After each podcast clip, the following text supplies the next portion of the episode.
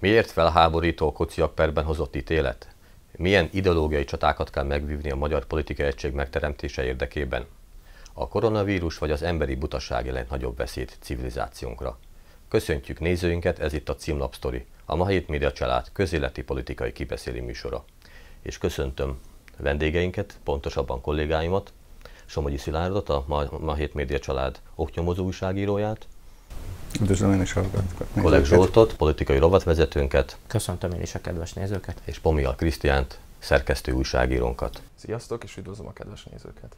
Kezdjük egy aktuális témával, ez pedig ugye a magyar ö, politikai egység megteremtése lenne. Ugye az elmúlt napokban, hetekben ö, felsejlett előttünk, amit egyébként talán sokan tudtak eddig is, hogy azért nem lesz ez egy sétagalop. Ugye, hogy kontextusba helyezzük a történetet, augusztus 20-án erről mindenki tud, a három párt elnöke aláírt egy szándéknyilatkozatot, egy politikai szándéknyilatkozatot, amely arról szólt, hogy mindent megtesznek annak érdekében, hogy egy párt, egy tető alá hozzák a, a, a, a három pártot, egy közös képviseletet megteremtve ezzel. És hát ö, azt tudtuk, hogy ö, vannak semleges témák, amelyek különösebb vihart nem kavarnak ez ügyben. Azt is tudtuk, hogy vannak olyan témák, amelyek kapcsán kisebb-nagyobb erőfeszítéseket kell tenni, de megteremthető a konszenzus. És aztán vannak megosztó kérdések, amelyek ugye most elő is jöttek az elmúlt napokban, hetekben. A kérdésem nagyon egyszerű felétek, mit csináljunk ezekkel a megosztó kérdésekkel? Ignorálni kell annak érdekében, hogy itt ne legyenek semmiféle villongások, összetűzések, szőnyeg alá söpörni, vagy, vagy, vagy tényleg szembe kell nézni ezekkel, és elfogadni a másik véleményét. Hogyan oldhatóak ezek, a, ezek az ellentétek fel? Szilárd, téged kérdezlek itt, mint a ballomon az első legközelebb álló. Hát én mindenképpen, tehát a konkrét kérdésre ugye azt a konkrét választ találnám a legmegfelelőbbnek, hogy a témákat nem lehet 18 éven felüli és 18 éven aluli nézőközönség vagy hallgatóság részére felosztani, tehát mindenféle témát meg kell beszélni, tehát ahogy a bevezetődben ugye a lehetőségek között ezt felemlítetted, már csak azért is meg kell beszélni, és, és korrekt, tehát egyenrangú alapon, mert azok a választók, akik például mondjuk az egyes témák B hatását érzik magukhoz közelebb állónak. Ezeknek a választóknak se szabad olyan jelzést eh, küldenie ennek az egységes pártközpontnak, hogy, hogy az ő szavazataikra nincs szükség, tehát csak azokra lenne szükség, akik az ávariáns mellett teszik le a voksot. Tehát ezért én mindenképpen fontosnak tartom, hogy csallangok, föntartások és akadályok nélkül megbeszéljenek bármilyen témát. Ugye ennek a műsornak egy kicsit az is a célja, hogy, hogy bemutassuk az elmúlt hetek termését, mivel foglalkoztunk a heti lapunkba, és ezért is mutatom a nézőknek itt a kamerába, és tovább görgetve a, a, a, a témát kolleg Zsolt felé, hogy mennyire lepett meg nyilván nem annyira, hogy, hogy évtizedes álló háború után azért felszíre kerülnek ilyen, ilyen kérdések, ilyen megosztó kérdések. Talán nem is egy csoda, hogy, hogy, hogy ezek előbb-utóbb a szemünk elé tárulnak. Hogyan vélekedsz erről? Hát természetesen ugye nem véletlenül volt 10 évig, vagy hát már 11 évig megosztott a felvidéki magyar politika, és hát többször is beszéltünk erről, ez intézményesült. Nem csak szakadék támadta a felvidéki magyar választók között, hanem már mögé már ideológia is került, tehát van egy kulturális ellentét, ha úgy tetszik, és hát az intézményesülés előtt pedig azt értem, hogy hát különböző intézményrendszerek, a, akár az MKP és a híd mögött, és ez a tíz év ez nem változtatható meg egy-két hónap alatt. És még az előző kérdésedre reagálva, hogy vajon mi a szerencsés a megosztó témák kapcsán, erre azt tudom válaszolni, hogy mindig a célt kell nézni. És én szerintem ez az augusztus 20-i szándéknyilatkozat, ez világosan megfogalmazta, hogy közös úton akarnak indulni a pártok. Amennyiben ezt komolyan gondolják, akkor ezt a kommunikációban is meg kell jeleníteni. Természetesen, és itt Szilárdnak is igazat kell adjak, mindig a választókat is nézni kell, ugyanis a cél az, amellett, hogy a pártok egysége megteremtődjön, hogy legyen mellé egy olyan választói tömeg, amely biztosítja a felvidéki magyarok érdekképviseletét a parlamentben. Tehát nem lehet az sem cél, hogy elidegenítik a választókat. Ezt a két szempontot sikerül közös nevezőre hozni, akkor lehet szerintem eredményesen politizálni. Tehát az sem lehet, hogy bizonyos témákat tabuként kezelünk, és arról a politikai nyilvánosság előtt nem beszélünk, de az sem szerencsés, ha ezeket a témákat állítjuk a reflektorfénybe, ugyanis a megosztottság az egy, az egy meglévő állapot, és hogyha közelíteni akarjuk a pártokat, közelíteni akarjuk a szavazótáborokat, akkor a pártoknak is e szerint kell kommunikálni, tehát meg kell találni azokat a közös pontokat, amelyek mentén össze lehet forrasztani ezt a felvidéki magyar választótábort, és még egy mondatot, ha megengedtek, ezt számszerűsítve is megállapíthatjuk, kb. 150-160 ezer emberről beszélünk, amely elégséges ahhoz, hogy a minimális képviseletet, tehát a parlamenti küszöb átlépését biztosíthatja, de tegyük hozzá, hogy ennél magasabb célokat is ki lehet tűzni, hogy a felvidéki magyarság részaránya legutóbb még bőven 8% felett volt. Legyünk egy kicsit konkrétabbak, és még mindig nálad, tőled várnám a választ. Ebben a konkrét helyzetben ugye történt egy Facebook bejegyzés, nem uh-huh. is egy, a híd elnöke részéről, tehát ebben a konkrét kérdésben én úgy gondolom, hogy, hogy most azt mondod, hogy hiba volt ezt kiteríteni így a nyilvánosság elé. Lehetett volna, megelőzhette volna ezt egy belső kommunikáció, valamilyen egyeztetés. Igen, kétségtelenül. A másik szempontból én azért gondolom, és erről már beszéltem korábban, hogy Solymos László elnök úr részéről ezt egy szerencsétlen dolognak tartottam, hogy ő kommunikált erről, mint pártelnök. Nyilván a hídban is le lehetne osztani a szerepeket, hogy ki az, aki tud azon választói csoportok felé kommunikálni, akiket ez a téma megérint. Neki elnökként lehet, hogy az integrálásra, a felvidéki magyar választótábor integrálására kéne törekednie, és nem ezeket a megosztó témákat vinni. Nyilván ez a saját véleményem, ezzel lehet akár vitatkozni is, de úgy gondolom, hogy ez nem segítette ilyen módon a pártok közeledését, de tegyük hozzá, hogy ez azért egy olyan kérdés, ami azt gondolom, hogy alapvetően nem fogja befolyásolni a pártok egységesülését, de egy jó jelzés arra, hogy, hogy vannak témák, amelyek vitát szülnek, és ezek a viták, volt belőle elő az elmúlt 11 évben, nem segítik a, a, a közeledés folyamatát. Na most, hogyha szőnyeg alá söpörik a, ezeket a kényes kérdéseket, és, és a, a, a problémákkal való szembenézés őszinte szándékát ezzel ugye sutba vágjuk, akkor, akkor az megint csak a, a, ahhoz vezethet, hogy, hogy nem nőhet ki itt egy erős, egységes érdekképviselet. Hogy látod ezt, Krisztián?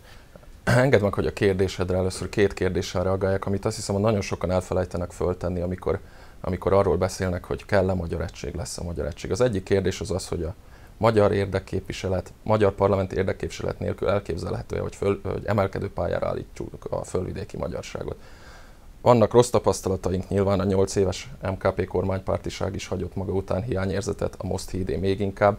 Ugyanakkor azt hiszem, hogy ha felelősen válaszolunk a saját magam által föltett kérdésre, akkor a válasz egyértelmű az, hogy igen, kell magyar parlamenti képviselet. A másik kérdés az ugyanebből indul ki, egységesülés nélkül vagy pártegyesítések nélkül elképzelhető hogy lesz magyar parlamenti képviselet. Erre is azt hiszem láttuk 2020. február 29-e megadta a választ, nem. Na most ha ezt, erre a két kérdésre egyértelmű választ adunk, akkor innentől lehet válaszolni szerintem arra a kérdésre is, amiről mi itt most beszélünk, hogy mi lesz, hogyan lehet létrehozni ezt az egységet, meg ezt az ideológiai megosztottságot, miként lehet kezelni. Hát abszolút egyetértek azzal abban Zsoltal, hogy egy kicsit szerencsétlen volt most ez a Solymos László, most hídelnök Facebook posztja, az mondjuk mond, nekem kifejezetten szimpatikus volt, hogy Forró Krisztián erre reagált, bár abban is van igazság, amit Rigol Konrád nyilatkozott a portálunknak, hogy beszélni kell ezekről a témákról, és mindenki szabadon mondhassa el a véleményét, hiszen ha az MKP pártelnöke megteheti, akkor függetlenül attól nem értünk egyet mondjuk Solymos László véleményével, miért ne tehetné meg ő, és ez teljesen nyilvánvaló. Ugyanakkor hát most azért azt be kell látni, hogy itt a színfalak mögött egy komoly izmozás fog zajlani, hogy a, a létrejövő egység, ami úgy néz ki, hogy létre fog jönni, ki fogja diktálni ott az ütemet, ki a három párt közül ki lesz a legerősebb. Hát nyilván nemzeti konzervatív emberként én azt mondom, hogy remélem, hogy, hogy az MKP, vagy azt az, remélem, hogy az az MKP, ami képvisel ezt a nemzeti konzervatív értékrendet, és ez továbbra is így marad és ő fogja képviselni. Ugyanakkor ezeket a témákat ki kell beszélni, ha még ha nem is jutunk konszenzusra, akkor is, és aztán majd, amikor osszák a színfalak mögött a kártyákat, akkor úgy kell fellépni a tárgyalófeleknek, hogy az az ideológia érvényesüljön, az a nemzeti konzervatív ideológia diktálja a párt fő vezérfonalát, amelyen lehet, hogy a moszthidasok nem értenek egyet, sőt lehet, hogy sokan az összefogásból sem értenek egyet. Tehát Istenem, ez nem olyan nagy probléma, ha lesz egy erős vezérfonal, és lesz mögötte egy erős vezér, aki kijelöli azt az utat, akkor hát megszoksz vagy megszoksz alapjon kénytelenek lesznek azok is csatlakozni ehhez az úthoz, akik egyébként mondjuk nem a nemzeti konzervatív irányultságát képvisel, képzelnék el egy fölvidéki magyar politikai alakulatnak. Néhány hónappal talán most már mondhatom, azt készítettünk mi ketten közösen Szilárd egy interjú Durai Miklóssal. a, a, a, amelyben, tehát az interjúban ő egy meglehetősen egyszerű és pragmatikus módszert, receptet ajánlott, a déltiroli példával élt, mégpedig azt, hogy belül megengedhető a sokszínűség, akár az ideológiai egészen másfajta mindenféle sokszínűség, de kívülre mindig egy valami, egy, egy hang, egy határozott vélemény képviselje az adott közösségnek az érdekeit. Na most hogyan valósítható meg tényleg ez? Tehát vannak ilyen, mindannyian azért a külpolitikai témákban is azért jártasak vattok. Tudtok-e ilyen példát mondani mondjuk, hogy, hogy Finnországi, Dértől és stb., ahol ez, ahol ez működőképes, és nem kell különösebben más csinálnunk, csak lekoppintani a, a, a receptet, hiszen ez nem egy szabadalmi hivatal, akár lehetne lesni, lopni innen-innen olyan ö, praktikus lépéseket, amelyek ö, mentén ez megvalósítható nálunk is.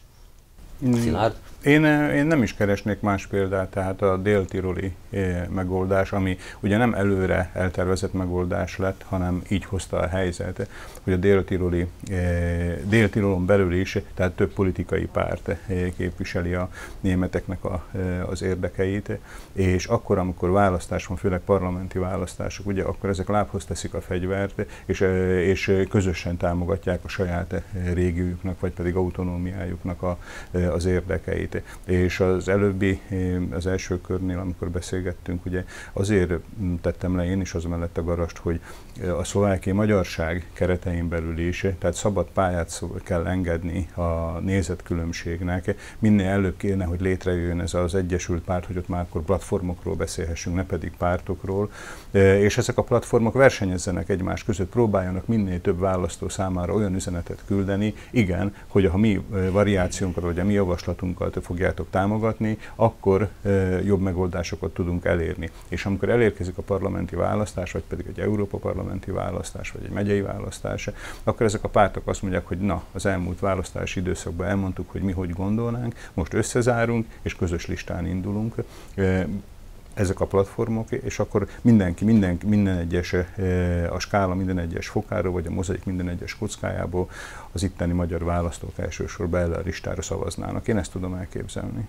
Egyébként már az is fogas kérdés, és kifelé, a választók felé biztosan egy, egy ilyen sarkalatos kérdés lesz, hogy ki lesz ennek az egységes pártnak, hogy ki, ki legyen az elnöke, milyen pártból legyen az elnök kinevezve. MKP és legyen, akkor ugye a hidasok és az összefogásosok fognak fanyalogni. Ha hidas lesz az elnök, akkor ugye a másik kettő és a többi. Elképzelhetőnek tartod-e Zsolt, hogyha valamiféle ilyen modern, posztmodern politikai módszerrel, mondjuk ilyen társelnöki pozíciót neveznének ki ennek az egységnek, a egységes pártnak az élére?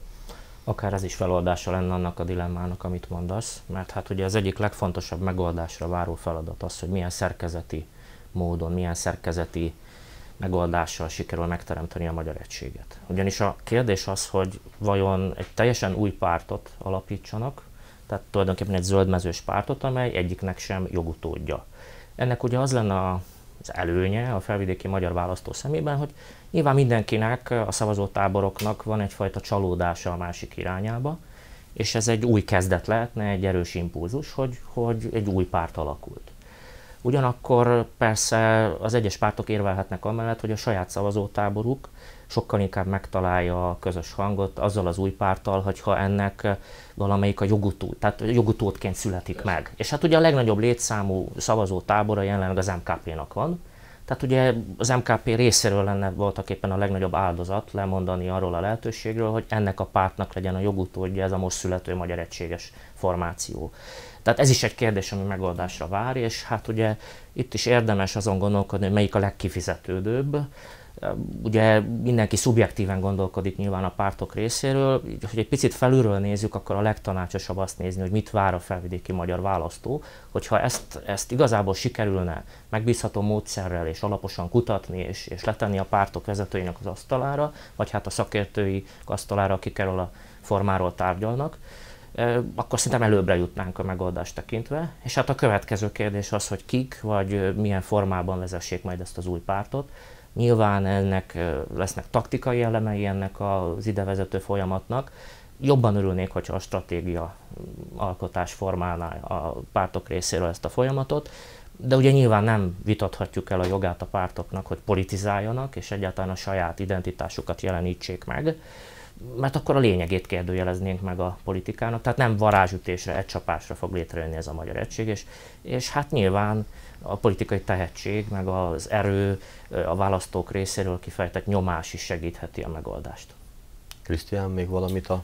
Én nagyon fontosnak tartom azt, amit itt Zsolt elmondott, hogy az MKP-nek kellene ugye áldozatszót használtad, a legnagyobb áldozatot hozni azért, hogy engedjen az egójából, és az hátrább lépve azt mondja, akkor jó, nem mi leszünk a jogutód, vagy netán az elnököt semmi jelöljük. Ez szerintem nagyon fontos dolog, mert egyrészt, a, ha megnézzük a mostani választást, a pártszékházra fölvett hitel az MKP terhelte volna.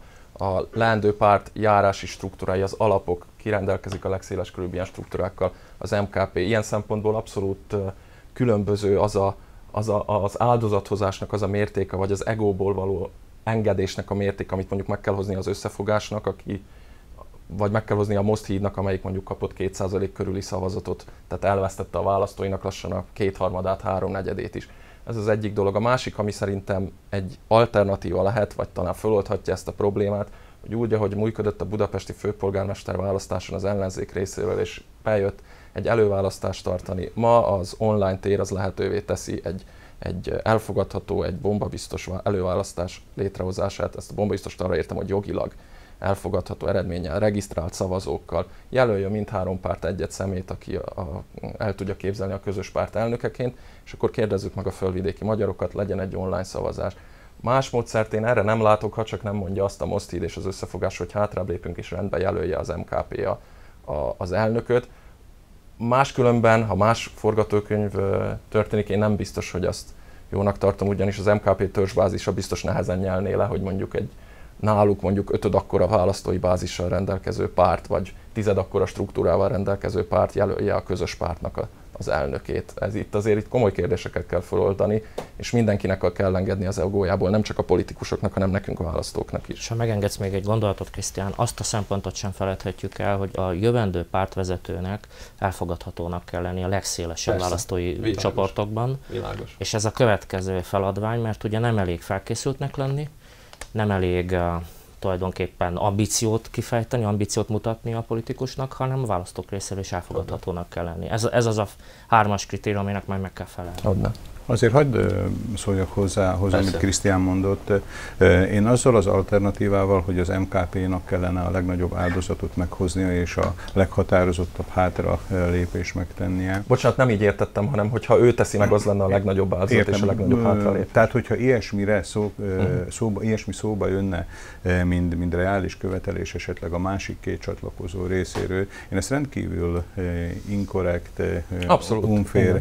megoldásnak tartanám, és én azt hiszem, hogy ezt a választók is nagyon érzékenyen eh, vennék, hisz nézzük meg, ugye most 2020 van, mondjuk azt kerekítve 10 éve alakult meg a Most Híd párt, és ugye a kezdeti százalékokban az első választásokon, a 2010-es választásokon már odáig jutott, hogy bizonyos közvéleménykutatások már ilyen 1,5-2 százalék közé teszik, ami mondhatjuk azt, hogy 300-400 százalékos csökkenése a támogatásának, és hogy ők fölteszik-e magukba ezt a kérdést, hogy vajon megérte-e ezért a tíz évért e, ezt a, ezt a, ezt a kereszt, kereszthúzást a szlovákia magyar képviseletébe e, megtenni. És azután kellene, miután ezt a kérdést ők maguk magukba megválaszolták, leülni egy tárgyalóasztalhoz. Hát teljesen egyetértek azzal, hogy a őszinte hangra, beszédre, nyilatkozatokra óriási szükség van, de most lépjünk tovább, mert vészesen fogy a műsoridő. Az elmúlt hetek mm, ugyancsak ilyen nagy portkavaró témája volt ugye a Kuciak perben hozott ítélet. Ö, gyakorlatilag ö, az, ö, az egész szlovákiai társadalom felháborodásként vette tudomásul, vagy, vagy értékelte azt, hogy valójában ugye a, a, az igazi bűnösök, vagy, a, vagy nem is tudom, hogy fogalmazzak, úgy látszik, hogy megúszszák. Persze még messze a vége, de úgy látszik, hogy, hogy büntetés nélkül megúszszák ezt az egész ügyet. Ugye ugyancsak írtunk, foglalkoztunk a témával, mutatom a nézőknek, jogállam, az, a jogállam eresztékei címmel egy kisebb dolgozatot írt kolleg Zsolt kolléga.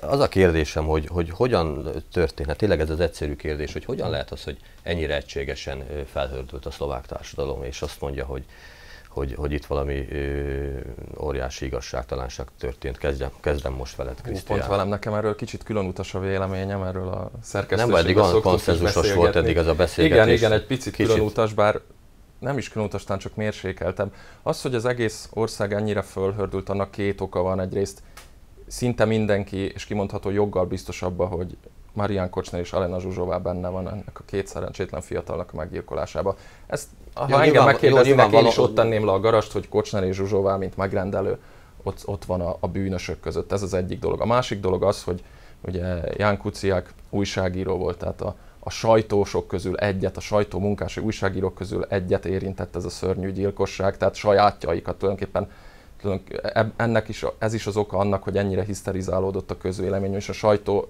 abszolút jogosan egyébként, nem azt mondom nem jogosan, de rengeteget foglalkozott ezzel a kérdéssel, és sokszor, ahogy láttuk például azt, amikor kiszivárgott a, há- a bírói szenátus három tagjának szavazata, aminek törvényileg nem szabadott volna megtörténnie, akkor is láttuk ezt a sajtóba, egy picit talán túlhiszterizálták a, az embereket. Na és hogy miért mondtam, hogy külön utas a véleményem? Hát a jogállam eresztékeiről ír Zsolt, ugye, azok recsegnek kétségtelen, azok a Fico kormányzás, hát most már 12 óta meg még előtte is mondjuk a 8 évben jó alaposan recsegtek be, és meg is süketültünk tőle néha, akár, csak, akár ha a Malina Hedvig ügyére gondolunk, vagy a szurkolóverésre. Tehát a bíróságok függetlenségéhez azért férkétség abszolút, ezt, ezt én elismerem. Van miért bírálni a bírói testületet. Ha megnézzük, az érvelésemet alaposan gyengíti, ami most az utóbbi napokban játszódik, játszódik Zsolnán, ahol az előző kerületi bírót, a mostani kerületi bírót, a járási bíróság elnökét is lefogta annak, most, hogy őrizetbevétel történt, vagy most ennek a jogi részét végül is hagyjuk, de gyanúba keveredtek mindenképpen. Viszont én még mindig azt gondolom, a bírói szenátus három tagján val kapcsolatban nem merült fel annak gyanúja, hogy korrupcióban érintettek lennének. Így a kocsnerék föl, nem is fölmentették őket tulajdonképpen, hiszen jog, nem született jogerős ítélet, annyit mond ki ez a bíróság ítélet, hogy a jelenleg rendelkezésre álló bizonyítékok alapján ez a három bíró, vagyis a kiszivárgott információk alapján a háromból kettő nem tartja minden kétséget kizáróan, ugyanis a jog az így működik, minden kétséget kizáróan kimondhatónak, hogy Alena Zsuzsová és Marian Kocsner megrendelték ezt a gyilkosságot.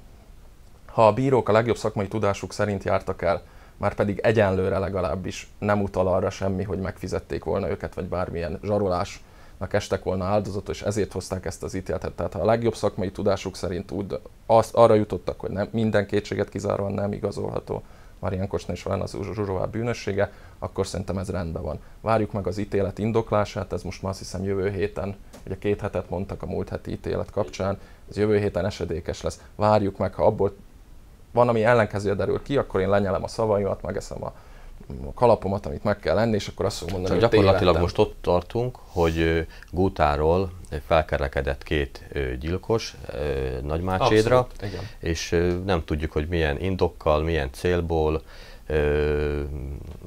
betört Ján Kuciak házába, és ott meggyilkolt két személyt. Tehát semmiféle tehát indítékot, okokat, nem történt rablás, tehát nem nyereségvágyból történt a gyilkosság. Tehát csomó mindent ilyen Persze. közvetlen logikai úton lehetne bizonyítani. Nem ez okozta talán a, a, ezek a nyilvánvaló logikai ö, lépések azt, hogy a társadalom aztán ennyire kiakadt ezen? Bocsánat, egyetlen mondat, és aztán átadom a szót. Ezért is mondtam a legelején, hogyha nekem le kéne tenni a garast oda, hogy kocsnerik ártatlanok, és oda, hogy kocsnerik a megrendelők, akkor én is ide tenném a jobb oldalra, és most minden tudásunk, vagy minden jel szerint laikusként, nem, nem az ügyben ítélkező bíróként azt mutatja, hogy igenis kocsnerik a megrendelők, és én is így gondolom.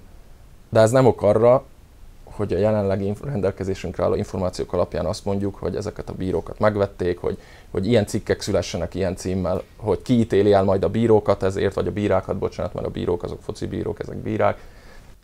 Igen, hát a tömegpszichózisnak van azért egy ilyen hatása is, hogy feszítsd meg, és, és bosszul meg, és stb. Nyilván mi se erre gondoltunk, de Zsolt, hozzád még azzal tűzném meg a kérdést, hogy mennyire látod, a, ugye itt részben említette Krisztián, hogy a sajtó szerepét túl hiszterizálta, stb. Mennyire látod a sajtó szerepét negatívan ebben az egész jelenségben? Most nem csak az ítéletre gondolok, hanem mondjuk az elmúlt fél, uh-huh. egy, másfél évben folyamatosan jöttek a szenzációsabbnál szenzációsabb sztorival, mennyire nehezítette meg például a bíróságnak, nyomozóknak, rendőrségnek a munkáját az, hogy gyakorlatilag a, a Kocsner védelem az bizonyosan nyílt lapokkal játszott, vagy nyílt lapok, látta az ellenfele nyílt lapjait is úgy ö, taktikázhatott, hogy, hogy látta, hogy itt mi készül, és felkészülhetett arra, hogy mindenféle védekező mechanizmus a lépésre. Hát kétségkívül lépéselőnybe jutott ilyen módon a védelem, tehát ez tagadhatatlan, hogy ilyen módon a sajtó figyelme segítette adott esetben a védelmet, és nem segítette a vádat. De azért hozzá kell tennem, hogy hát nem válik dicsőségére a szlovák jogállamnak ez, ami történt. Legalább két okból. Az egyik az, hogy megrendült a társadalom bizalma a jogállam irányába, vagy még inkább megrendült. Ugye a 2020-as kormányváltás az arról az ígéretről szólt, hogy ezt a lejtőt, amin csúszik lefelé a szlovák jogállam, ezt sikerül visszájára fordítani. Hát ez az ítélet ezt, ezt nem segített elő. Igaz, hogy itt egy elsőfokú ítéletről van szó, de tegyük hozzá, hogy ettől a döntéstől mindenki katarzist várt.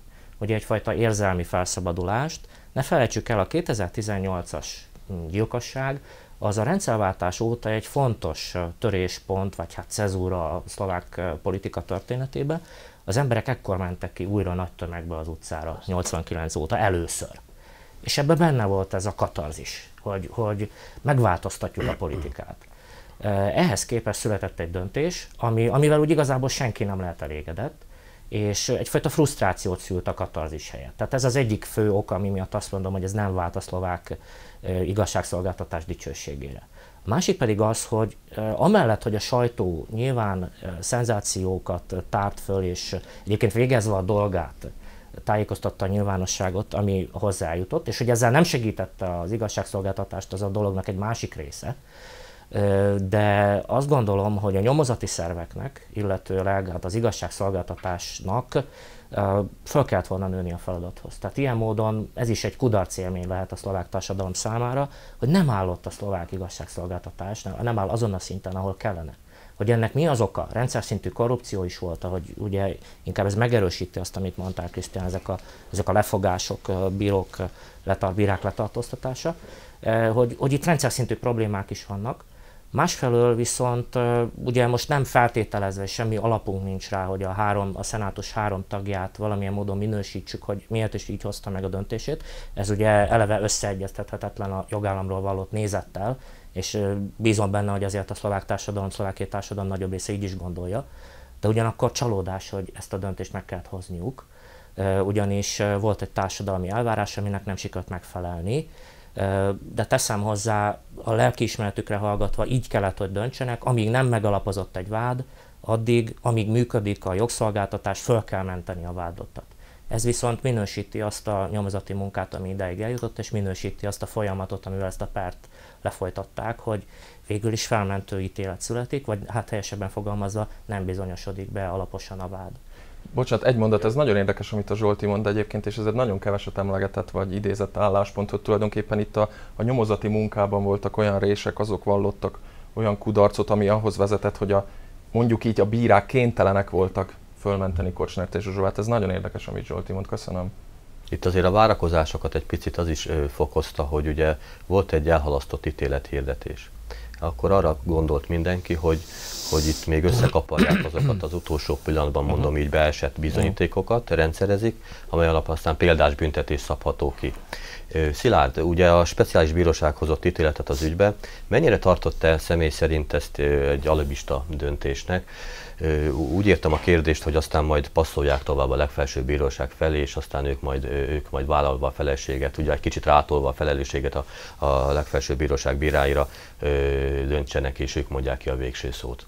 Ugye a tanácselnök vezetőbírónő arra vezette az indoklását, tehát amikor a, az ítélet hirdetésre sor került, hogy nem volt elég közvetlen bizonyíték, ami alátámasztotta volna azt a társadalmi elvárást. Persze ez nem volt már ugye határozat része, hogy a társadalmi elvárásról beszéljen, inkább most a közvetett és a közvetlen bizonyítékokról szeretnék beszélni laikusként. Például mondjuk egy hasonló ügyben, mint ez a, mint ez a kuciak gyilkosság volt, és ahol a fölbújtót próbálják rá bizonyítani a, e, a kezdeményezést, hogy vajon milyen közvet, közvetett bizonyítékok képzelhetőek el, hogy egy, hogy egy jegyzőkönyv, hogy ők megegyeztek a bérgyilkos és a megrendelő. Bocsánat, az közvetlen akkor. Csak Tehát, hogy milyen közvetlen, milyen közvetlen bizonyítékokra várunk. Tehát, hogy, hogy például Ebben legyen, legyen, legyen arról egy szerződés, hogy két, két fél megegyezett abba, hogy egy gyilkosság fog lejátszódni, vagy esetleg, hogy készítettek preventíve hangfölvételeket arról, hogy majd utána egymás szavait ne tudják meghazudtolni.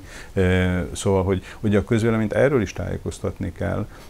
hogy, hogy akkor mi az, ami elégséges bizonyíték lenne egy olyan láncolatba, ugye most Kocsnerre gondolok, akinek ez előtt is, meg hát bízunk benne, hogy ezután már nem lesz lehetősége olyan más kapitális gaztetteknek a elkövetésére, mint ugye például az általad is mondott uh, Markiza televíziós váltóknak a, uh, az ugye, ahol ugye több tízmilliókat próbáltok egy Igen. aláírással kizsarolni. És ott is voltak, a... bocsánat, rejtélyes halálesetek, hát annak a riporternőnek a gombamérgezése például. Például. E, vagy ugye a, az igazságügyi államtitkár Jankovszkának a, azt lehet mondani, hogy a Kocsner szinte e, egrecéroztatta ezt az államtitkárt, és ott is emberi sorsokat törtek e, félbe, olyan igazságtalan döntéseket hoztak. És ugye a legvégül ott van a vádalkut kötő egyik elkövetőnek a vallomása, aki, aki elmondta azt a történetet, tehát igazolta azt a társadalmi elvárást, ami ezzel a gyilkossággal kapcsolatban megfogalmazódott, és ugye ennek a koronatanulnak, mondjuk úgy koronatanulnak a, a vallomását megbízhatatlannak tartották akkor, amikor a fölbújtókról kellett ítélkezni. Én egy korábbi mondatodra szeretnék még reagálni, mert szerintem fontos. Ugye sok esetben kétséges az, hogy mi alapján születik meg az ítélet. Tehát az indoklás az egy nagyon lényeges dolog, és az tulajdonképpen elmaradt, mert az ítélethozatalnál egy nagyon rövid indoklás hangzott el. A részletes indoklásra hosszabb ideje van, ha jól emlékszem, két Igen. hét a, a Ezt akartam egyébként éppen említeni, hogy mi, mi az oka, főleg egy ilyen kényes kérdésben, hogy két hetet kell a társadalomnak várni arra. Nyilván elő kell készíteni szakmailag. A nyilván elő van. Ezt arról, akartam volna mondani, bocsánat, de Igen? Igen, nem is gond, hogy mondod. Igor Matovics kormányfő rögtön reagált is érezve a társadalomnak a várakozását és a hangulatát, és módosítani fogják ezt a szabályt, ami, ami ekkora nagy haladékot ad a, a hát szenátusnak. Mert, mert nyilván az indoklás létezik, mert hát az alapján hoztak ítéletet. Tehát Igen, akkor... mert, mert így bizonytalanságba hagyták Igen. a az ez iránti érdeklődőket, hogy, hogy vajon mire hozták, mire alapozva hozták meg ezt, a, ezt az ítéletet. Bocsánat, még egy gondolat, hogy visszatérjek. Igen. Hát ugye a kérdés, egy mondatot, vagy, vagy más felett. Mondjuk úgy, hogy egy gondolat. Jó, gondolatot. Jó, csak Tehát jó, a másik, a másik, része,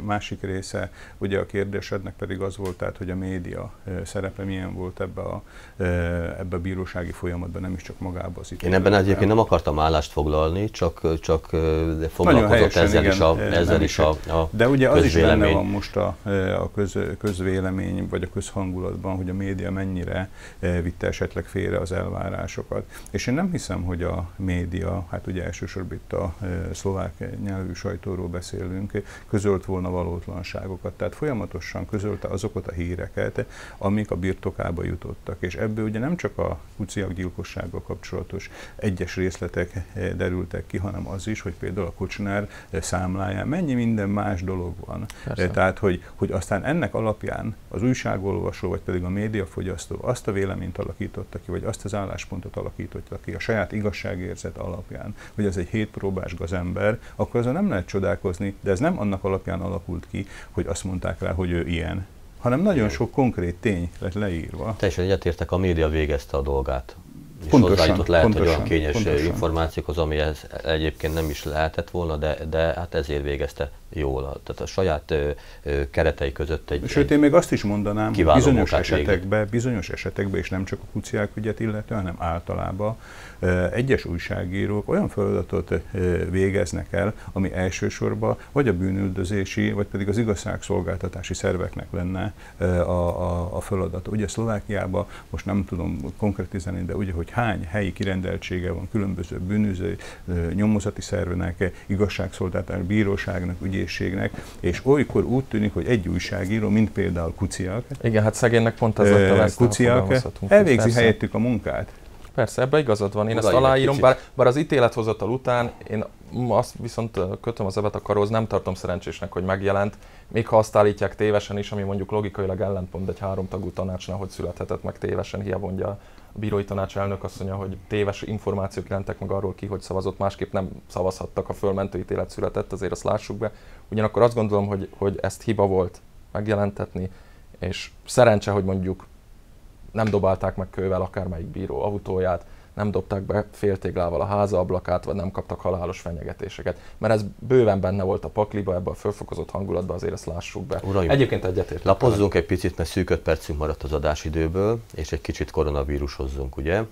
És tényleg csak nagyon ö, lekanyarítva a kérdést, ö, rengeteg szempontot lehet, ugye kellős közepén vagyunk a második hullámnak, tehát rengeteg szempontból lehet megközelíteni a, a kérdést, kormányzati intézkedések, a társadalom felelőssége szempontjából. Megint itt a média, bocsáss meg. A média szempontjából, de a két héttel ezelőtti számunkban Krisztián egy egészen újszerű, hogy mondjam így, néz, nézőpontból közelítetted meg.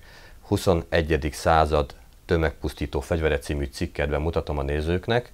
Én nagyon röviden tényleg, hogy, hogy ne húzzam az időt, arra kérlek téged, hogy ismertesd ennek a cikknek mondjuk az alapvető téziseit, és akkor ebből gyorsan kibontunk, vagy, vagy jussunk a, mhm. arra, el oda, hogy, hogy itt mik a, mik a dilemmák, mik a legnagyobb kérdések.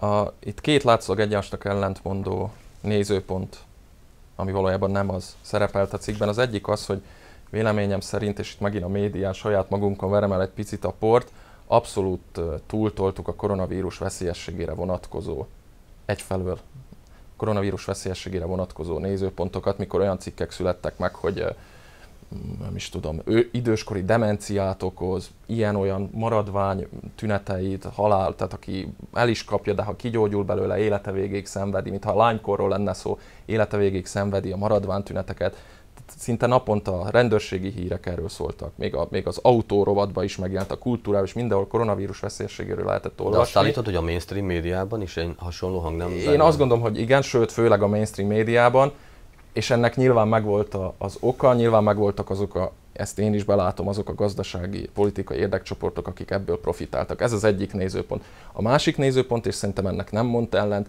azt kimondani, hogy a koronavírus igenis veszélyes. Gazdaságilag mindenképp látjuk a számokba, látjuk a munkanélküliségi adatokba, a koronavírus veszélyes egészségügyileg is. Rengeteg emberre, idősekre, immunhiányos betegségekbe szenvedőkre, emiatt nem szabad elbagatelizálni, én sem teszem. Az ugyanakkor kontraproduktív volt, amit a mainstream sajtó művelt, viszont sokkal veszélyesebb ennél, ami most a közösségi oldalakon, hogy, hogy önjelölt kuruzslók, önjelölt szakértők, sőt van, van, olyan, van olyan gyógyszerész, aki könyveket ír arról, hogy milyen fontos a vitamin, aztán ugye Kínából rendelt aszkorbinsavat csomagol be a saját brandjébe, és adja tovább méregdrágán, és arról ír, hogy a, a vírus valójában nem veszélyes, ilyeneket ír, hogy a baktériumok azok kis növénykék, semmi káros, csak a, tehát ilyen abszolút általános marhaságok, amik a közösségi oldalakon úgy tudnak terjedni, hogy, ahogy soha korábban olyan médiumot jelent itt a szó eredeti értelmű, olyan közeget jelent a, közösségi oldalak világa ezeknek, az, ezeknek a rengeteg marhaságnak, ami, ami rendkívül veszélyes lehet. Most a koronavírus oltás kapcsán ugye mindannyian látjátok, fölbukkant a koronavírus oltás ellenesség tulajdonképpen Bill Gates, nanorobotok, a kormány megfigyelés, mindenféle marhaság, és ezt olyan emberek terjesztik, akik naponta kiírják, hogy hol lesznek a Facebookon. Ez az egyik dolog és ami ennél sokkal veszélyesebb, tehát az igazi veszély itt az, hogyha eltered egy ilyen oltásellenes nézőpont, az nem fog megállni a koronavírus oltásnál, nem fog megállni az influenza oltásnál, ami milyen véletlen az se kötelező, akkor a koronavírus oltást miért tennék kötelezővé, ez az egyik álláspont, vagy az egyik megfontandó tény, és befejezem a gondolatomat, tehát nem fog megállni a koronavírus oltásnál, nem fog megállni az influenza oltásnál, meg fogják támadni előbb-utóbb azokat a kötelező oltásokat, amiknek köszönhetően a mai 21. században úgy tudunk élni, ahogy és nagyjából ennyi. Szerintem Krisztián jól leírta az okokozati Mi a megoldás, Zsolt? Azt látom, hogy jelenleg mi van, a megoldás az persze nem kell. Szinte, gátat szabni ezeknek az össze... De arra reagálnék még, hogy az okokozati viszonyokat nagyon jól leírta Krisztián, ugyanis a társadalom nem vette komolyan, vagy most nem veszi komolyan Isten igazából a járványt, mert nekünk itt legalábbis Közép-Európában a tavaszi hullámtól nem kellett igazán megijednünk. És azért valljuk be, hogy, hogy legalábbis a személyes ismeretségi körünkben nem igen volt fertőzött, és amíg nincs személyes tapasztalat, addig az ember hajlamos bagatelizálni ezt a járványt. És erre jön ez a, ez a hangulatváltás, ezek az önjelölt sarlatánok, ahogy Krisztián fogalmazott, most terjesztik a konteókat, az összeesküvés elméleteket, és ez egy hálás közeg nyilván a szociális média erre. És az emberek fogékonyak, mert viszont a tavasszal kapcsolatban az a tapasztalatuk, hogy korlátozták az életüket. Mégpedig nem kevéssé. És máig nyögjük, vagyis még ki tudja hány hónapon, akár éven keresztül fogjuk nyögni a gazdasági következményét az országos karanténnak. Viszont Ugyanakkor meg az is tény, hogy nem lehet lebecsülni azt az egészségügyi kockázatot, amit a koronavírus jelent. Ezt most jól látjuk ezekben a hetekben. Magyarországon például a közösségben terjed már a, a járvány, és eléggé szélmalomharcnak látszik, hogy ezt feltartóztassák. És ugyanakkor Egyet lehet érteni a politikai vezetéssel, és itt nem pusztán az Orbán kormányról van szó, hanem a világ gyakorlatilag minden kormány ezt vallja most már. Nem engedhetünk meg még egy országos karantént. Ugye Izrael most az ellenpélda, ahol, ahol olyan módon terjedt a vírus, hogy egyáltalán nem tudtak más lépést megtenni, de ahol egy kicsi remény van rá, hogy ehelyett az országos karantén helyett valamiféle más megoldással találkozzunk, ezt a kormányok nem fogják vállalni, fölvállalni ezt a, ezt a teljes leállást. Ez érthető, az emberek ugyanis ezt már nem tudják elfogadni. Ugyanakkor az meg, az meg óriási kockázat, hogy nem érezzük a veszélyt, nincs, nincs felelősségvállalás a társadalomban. Ugye olyan szabályok vannak, amiket viszonylag egyszerűbb betartani, de mégis terhesek, akár a maszk használatára, ha gondolunk. Ezek, ezek nyilván sok esetben hiányoznak is az impulzusok, akár a politikusok részéről is. Szlovákia lehet, hogy még mindig a jó példák közé tartozik, és talán nálunk nem is erősödik föl ennyire ez a, ez a járványellenes hangulat. Bocsánat, egyetlen mondat Zsoltra reagálva. Gondoljatok csak bele, srácok, hogy a, a tavaszi intézkedések idején, amikor tényleg szigorú, durva intézkedések voltak, akkor alig volt az ellen hang, hogy mondjuk időseknek bevásárlási sából, sőt az ellen sem volt hang, hogy becsuktak a fodrászatok, egy idő után becsukott minden, ami nem élelmiszerüzlet. Most meg ott tartunk szeptemberben, hogy most már az ellen tiltakoznak sokan, hogy maszkot kell hordani. Tehát a mutató Kilendült a másik ráadásul, kilendült a másik ráadásul, irányba, így van. Ráadásul adás előtt, Szilárd, te mesélted azt, hogy egy közismert mainstreamhez tartozó publicista, közkedvelt publicista is most már olyan cikkeket ír, amely, amely az intézkedés ellenes hangulatot, ha nem is szítják, de, de, de legalábbis táplálják. Te hogy látod a helyzetet, ezek a vélemények, hogy, hogy újra szigorodnak bizonyos szabályok, tömegrendezvények, maszkviselés, határzárok, stb. indokoltak-e, vagy, vagy, vagy, vagy feleslegesek? Hát én teljesen meg vagyok lepődve azokon a kritikus hang, hangokon, amelyek kétségbe vonják a központi kormányzatoknak akár ilyen vagy akár olyan e, lépései. Tehát itt most az akár ilyen, akár olyan mondom, hogy Pozsony, Budapest, Prága, tehát hogy a különböző egyes kormányok milyen intézkedéseket hoznak mint hogyha megfeledkeznénk arról, hogy mégiscsak az állami pénzen föntartott intézményekbe azok a szakemberek, akik ha nem is tudnak mindent, mert hát senki nem tud mindent a koronavírusról, de legalábbis a legnagyobb tapasztalati tőkével rendelkeznek, hogy más járványok, más, más generációk, tehát hogy is mondjam, más fejlődési formák mit mutattak, és ezekre az emberekre nem hallgatunk, és képesek vagyunk olyan kérdést föltenni, hogy vajon egy egyszerű dolog, mint például a szájmaszk, micsoda e, problémákat okozhat az emberiség életébe, akár regionálisan, akár, akár világméretűen, és ugye, amit a Krisztián is említett, a védőoltás. Abba talán máshova helyezném a hangsúlyt, hogy én úgy gondolom, hogy amikor megjelenik a védőoltás a koronavírusra, bárcsak megjelenne minél előbb, akkor a most kritikusan nyilatkozó emberek hangja meg fog változni, és a kritikának uh-huh. az lesz a tárgya, hogy vajon miért nem kapnak a lakosság azon rétegei is valami, persze. E, oltást, ahova ők is tartoznak, és miért először csak a frontvonalban levő e, rétegek, vagy pedig, e, vagy pedig szakmák képviselői fogják megkapni ezt, a, ezt az oltást. Tehát a, a dezinformációs oldalaknak és forrásoknak mindig mindegy, hogy milyen a helyzet, ők mindig az adott helyzettel szembe fognak uh-huh. helyezkedni. Tehát eh, ez, ez, eh, ez termeli az ő like számukat, ez termeli az ő kattintás számukat, mind ahogy a lakosságnak, és már ugye Gárdonyi megírta az EGRI csillagokban, hogy mindig van egy ráérünk még réteg, eh, aki, aki, aki nem veszi komolyan, nem vesz tudomást arról, hogy mi zajlik valóságosan, tehát a saját életterébe. Nagyon szépen köszönöm nektek. Szilárd, tőled még egy kérdést szeretnél promózni?